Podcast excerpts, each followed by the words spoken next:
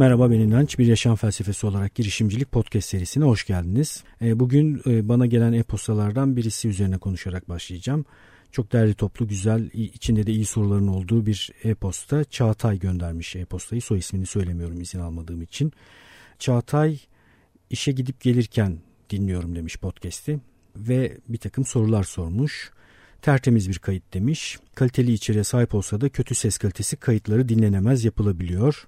Skype'tan bağlanan insanları takip etmek yorucu oluyor. Hangi mikrofon ekipmanı kullanıyorsunuz demiş. Ben de kayıt meselesinin çok önemli olduğunu düşünüyorum. Podcast kaydı yapacak olan insanlara da önerim çok iyi ve kaliteli bir mikrofonla bu işi yapmaları.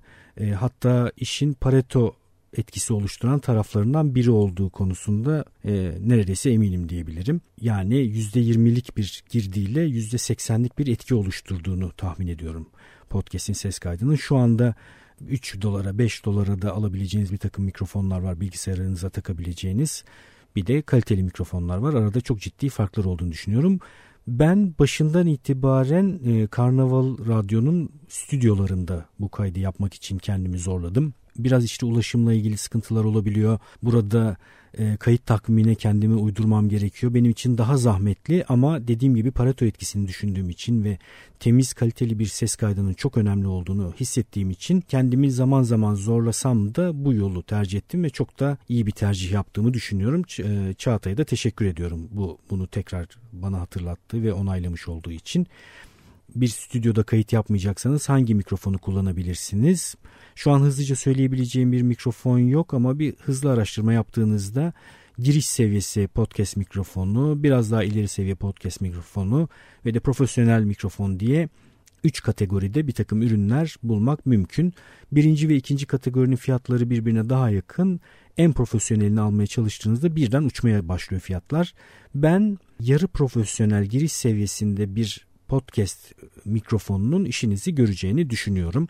Ödediğiniz paranın karşılığını almamaya başlıyorsunuz daha yüksek paralar yatırdığınız zaman. Çünkü o stüdyo mikrofonunun şartlarını sağlamak mümkün olmadığı için gerekli verimi alamayacaksınız. Çünkü stüdyonuz olmayacak. İkinci nokta akıcı anlatım. Podcast yapmak istesem mutlaka önceden ne anlatacağımı yazmam, prova yapmam gerekir diye düşünürüm. Bu yüzden de başlamak yapmak zor gelir. Prova yapıyor musunuz veya önünüze kabaca notlar hazırlıyor musunuz bilmiyorum ama o anda aklınızdakileri ortaya döküyormuşsunuz gibi rahat bir izlenim bırakıyorsunuz demiş. Çok teşekkür ederim yine.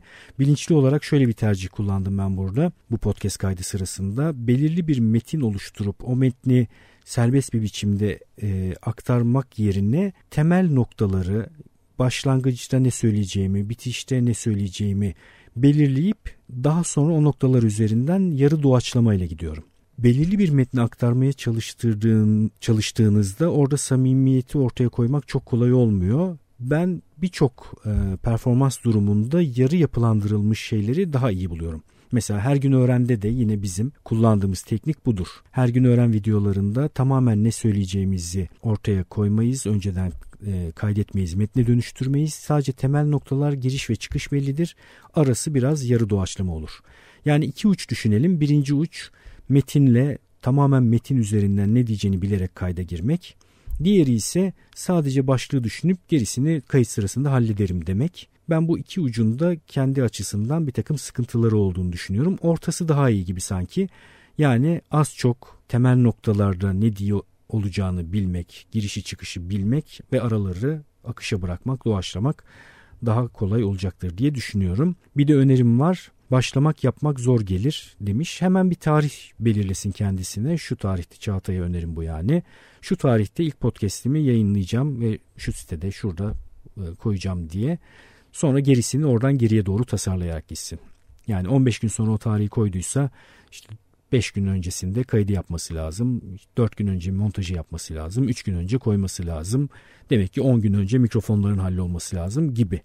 Sonunu düşünüp tarih olarak oradan geriye doğru tasarım en iyisi. Yoksa yavaş yavaş bu işi bir şekilde hallederim yoluna giderse gerçekten çok zor olacaktır. Daha önce de bu podcast'in başlama hikayesini anlatmıştım. İlk toplantıya geldiğimde hangi tarihte başlıyoruzu sordum kendimi tanıdığım için. O tarihe göre de geriye doğru tasarım yaparak gereken işleri yaptım.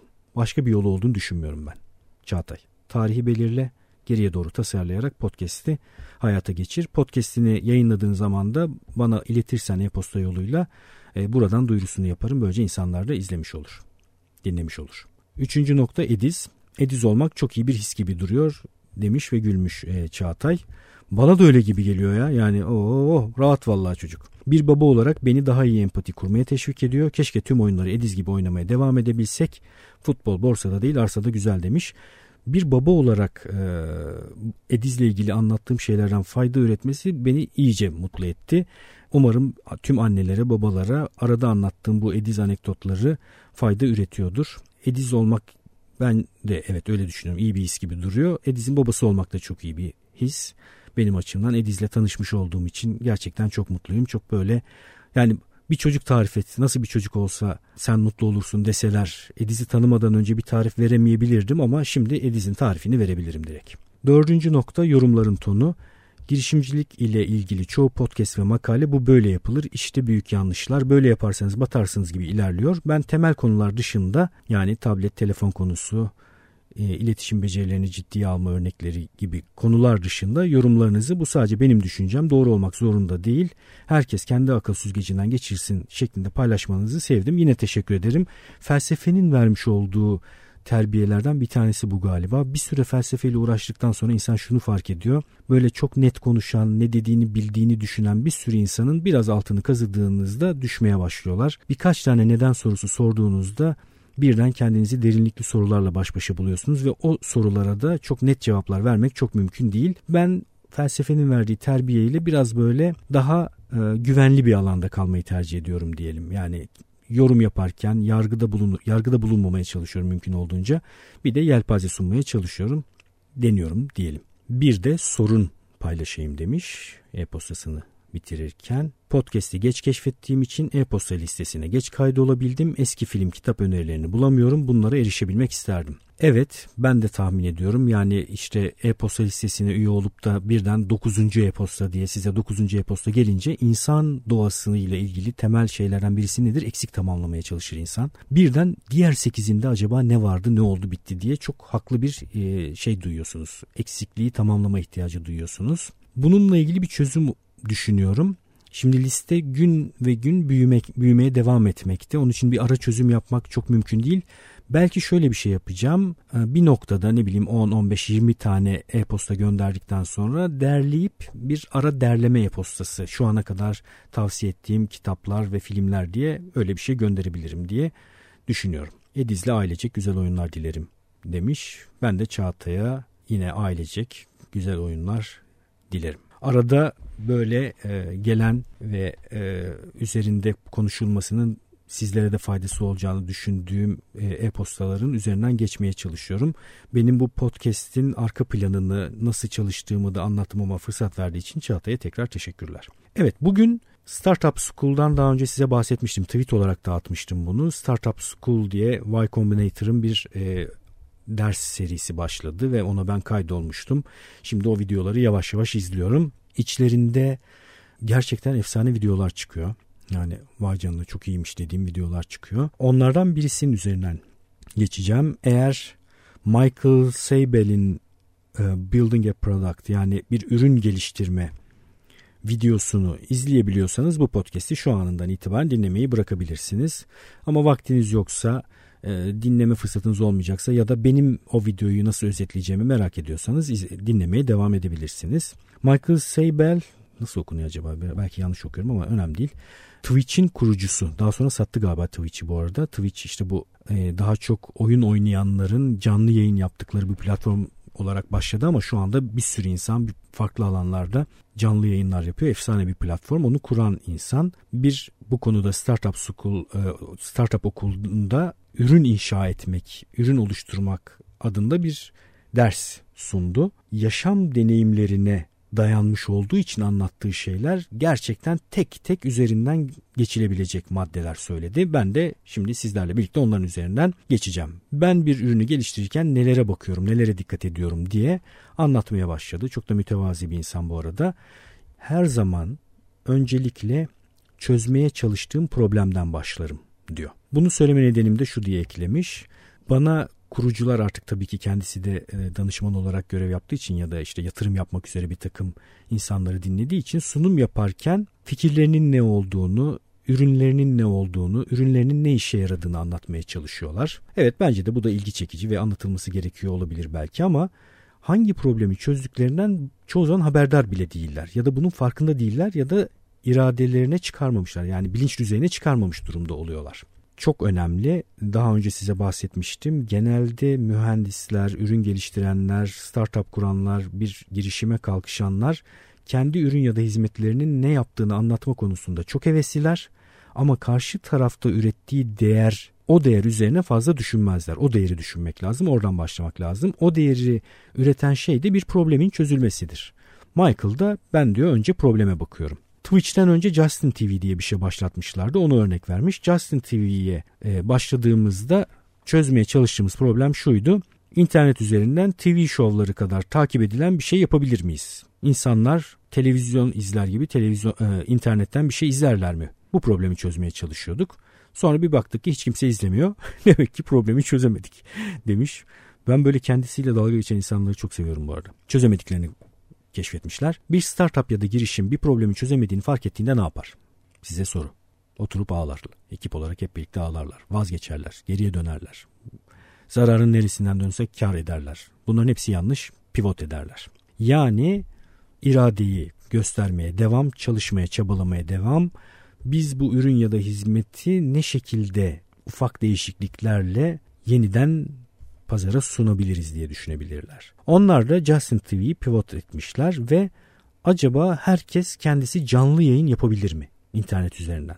Bu problemi çözmeye odaklandık demiş. Bakın yine Justin TV bir üründü. Şimdi hangi ürünü yapalım diye düşünmüyorlar. Birinci e, ürünün çözmeye çalıştığı problem internet üzerinden televizyon programı izletebilir miyiz idi. Bu problemi pivot edip yeni problemleri olarak herkes canlı yayın yapabilir mi? Biz bu problemi çözmeye çalışıyoruz diye buraya pivot etmişler. Pivot etmek neydi? Baskette çok kullanılıyor. Bir pivot ayağınız vardır. O ayağınız üzerinde dururken diğer ayağınızla diğer yönlere doğru kendinizi çevirirsiniz. Topu atacağınız yönü değiştirirsiniz. Öyle düşünün. Yani pergelin bir ayağı sabit diğer ayağı değişiyor. Ve açık bir platform haline getirip sonra zaten Twitch'e dönüştü ve bu problemi çözmeye çalıştılar ve çözdüler. Eğer hangi problemi çözmeye çalıştığını bilmiyorsan çözüp çözmediğini de anlayamazsın diyor. Bununla ilgili de yaptığı bir test varmış. Kuruculara probleminizi, çözmeye çalıştığınız problemi iki cümlede anlatabilir misiniz diye soruyorum. Eğer anlatamıyorsan problemin ne olduğunu bilmiyorsundur diyor. Aslında bana bakarsanız bence bir cümlede anlatılabilir ama genelde iki cümleye izin veriyorum ama bu iki cümleyi kuramayanların da problemi anlamadığını düşünüyorum demiş. Yakın dönemde bir strateji çalıştayı yaptım bir kurum için. Orada bir vizyon ifadesi bulmamız gerekiyordu kurumla ilgili. Vizyon ifadesi diye stratejik plan yaparken oluşturulan e, ifadelerden birisidir vizyon ifadesi. Yani kurumun gitmeye çalıştığı yön, gitmeye çalıştığı gelecek durumudur. Genelde insanlar e, bir sürü şey oraya yerleştirmeye çalışırlar ya da formüller üzerinden giderler, şablonlar üzerinden giderler. Kendi faaliyet alanlarında dünyanın en iyisi olmak gibi bir şey söylerler mesela. Diyelim ki e, tıraş makinesi üretiyorsunuz, dünyanın en iyi tıraş makinesi üreticisi olmak. Bu şablon her yere uygulanabilir. Halbuki vizyon dediğiniz şeyin biraz daha size ilham veriyor olması ve eylemlerinizi e, harekete geçiriyor olması lazım. Ben bunu bildiğim için şöyle yaptım çalışmayı. Maksimum 12 kelimelik bir tane vizyon ifadesi istedim ekiplerden. Çıkardılar. Şimdi 6 kelimeyi düşürelim dedim. 12 kelimeye düşürürken zaten çok zorlanmıştı ekipler. 6 kelimeye düşürmek için bir sürü safrayı atmaları gerekti. Artık özünün özünün özü kalmıştı. Zaten bize lazım olan da o. Eğer bir cümlede yapmaya çalıştığınız girişimi ya da kurmaya çalıştığınız startup'ı tarif edemiyorsanız başınız dertledim. Problem sizsiniz demektir. Problemi tarif edemediğiniz için problem siz oluyorsunuz. 2 sorduğum ikinci şey şudur diyor. Baya baya ben videodaki Michael'ın konuşmasının üzerinden gidiyorum bu arada sıralı olarak. İkinci sorduğum şey şu. Problemi siz kendiniz deneyimlediniz mi? Her zaman şart değil diyor bunun için ama faydası olduğunu düşünüyorum ben diyor. Çoğu zaman öyle kurucularla karşılaşıyorum ki başka birinin problemini çözmeye çalışıyorlar. Hiç tanışmadıkları, hiç konuşmadıkları, gerçekten bilmedikleri, hatta dünyada var olup olmadığını bile bilmedikleri bir insanın problemini çözmeye çalışıyorlar. Eğer sizin için bir problemse bu, sizin yaşadığınız bir problemse en azından bir kişinin dünyada bu problemi yaşadığını biliyor oluruz ve avantajlı oluruz diyor. Bunun dışında tabii bir sürü başka avantajı var. Problemi yaşayan olarak siz o problemin çözülüp çözülmediğini de kendiniz test edebilirsiniz. Şart değil diyor tekrar edelim ama problemi kendiniz yaşadıysanız çok daha iyi çözersiniz. Harvard Girişimcilik Okulu programını takip ederken öyle bir programa katıldığımı söylemiştim size. E, online bir program. Oradaki bazı dersleri de anlatıyordum. O örneklerden bir tanesi neydi? E, adamın adını hatırlamıyorum ama baba olmuştu. Çocuk yetiştiriyordu ve çocuk yetiştirirken bir takım sorunlar yaşıyor. Mesela çıngırağa düşüyor çocuğun. Elindeki oyuncağı düşüyor. Tekrar kalkıp onu vermesi gerekiyor aklından şöyle geçirmiş ya bu oyuncaklar falan bir yerde asılı dursa da bu çocuk da sürekli oyuncağını düşürmese rahat rahat oynasa nasıl olur diye düşünüp oyun matı dediğimiz şeyi geliştirmiş adam ve bayağı ciddi bir servet edinmişti onu satarak. İlk geliştiren kendisi olduğu için. Ee, Harvard'ın girişimcilik derslerinden benim çıkardığım en önemli derslerden birisi budur bir girişimci hayatın içerisinde yaşarken yaşadığı tüm problemleri bir tür fırsata dönüştürebilen insandır. Ben günümüzde şu anda bunu yapmaya çalışıyorum. Mesela şu anda bir çocuk yetiştirdiğim için yakın dönemde benim de bebek ürünleriyle ilgili bir girişimim olacak. Yine bu anlayışla yaklaştığım için. Çünkü çok sıcak bir şekilde yaşıyorsunuz onu. Orada dertler var onları görüyorsunuz. Onu siz çözmeyeceksiniz de kim çözecek? İşte üniversiteye hazırlanan bir çocuğunuz mu var? Sadece sizin yaşadığınız ve bildiğiniz bir takım problemler var. Onları çözün. Ne bileyim işte servise binen ve sürekli servis kullanan bir insan mısınız? Serviste yaşayan, serviste gidip gelen, işe servisle gidip gelen insanların sadece yaşadığı bir takım problemler var. Onları siz de yaşıyorsunuz. Onları bulun, onları çözün diye örneklendirebiliriz. Ama temel mesajımız şu girişimci girişimcilik bir iş gibi bir şey değil. Yani bir ruh hali ve bu ruh hali etrafında gördüğü, kendi yaşadığı sorunları fırsata dönüştüren bir ruh hali. Fırsattan ne anlıyoruz bu arada? Her problem bir fırsat mıdır? Hayır, değildir. Fırsattan da şunu anlıyoruz. Geniş bir insan kitlesinin sizin gibi o problemi paylaşıyor olması gerekiyor. Bir de bu problemin çözümüne para ödemeye gönüllü olması gerekiyor. Yani bazı durumlarda da insanlar problemini bilirler, problem konusunda hem fikirdirler ama bu problem, problemin çözülmesi için para vermezler. Buna da dikkat etmeniz lazım. Yoksa fırsat değildir o gördüğünüz şey. Devam edeceğim. Ee, bir bölüm daha kaydetmem lazım Michael'ın söyledikleri üzerinden. Ee, üçüncü maddeye bir sonraki bölümde devam edelim. Çok keyifli gidiyor. Beni çok heyecanlandıran bir içerik bu. Ee, tekrar tekrar okuyorum, izliyorum. Çok ilham verici. Bir de çok net, berrak, deneyimden deneyime yaslanarak konuşan birisi. Kitaplardan öğrenmek mümkün, kendi deneyiminizden öğrenmek mümkün, başkalarının deneyiminden öğrenmek de mümkün. Beni çok bu nedenle çok heyecanlandırıyor. Yani Michael'ın yaşadığı bütün o dertleri yaşamak zorunda değiliz. Anlattıkları bizim kulağımızda böyle e, ilham verici bir çını, çınlama bırakıyorsa doğru noktada izlemektir. Ve onları yaşamadan, o sıkıntıları yaşamadan biz de Michael'ın öğrendiklerini hayata geçirebiliriz. Zaten bu nedenle yapılıyor bu dersler. Bu videolar bu nedenle çekiliyor. Benim için çok keyifli geçti. Çok da heyecanlanmış olabilirim. Çünkü sevdiğim içerik olunca böyle ekstra sevdiğim, bayıldığım bir şey olunca çok iştahla anlatıyorum tabii. Ee, çok keyifliydi benim için bu Michael'ın yapmış olduğu dersin üzerine konuşmak. Bir sonraki bölümde keyifle konuşmaya devam edeceğiz. İnançayar.com podcast sekmesinden bu podcast'te adı geçen kişilere, kitaplara ulaşabilirsiniz. Bunu dinleyip kapatıp ondan sonra inançayar.com podcast'e girip bakıp bak hala güncellememiş diyenler oluyor. Bunlardan bazıları e-posta atıyor. Uzun süredir e-posta almıyorum. Şikayetçi olabilirsiniz ama elimden geleni yapıyorum bu arada. inancayar.gmail.com'a da e-posta gönderebilirsiniz. Görüşmek üzere.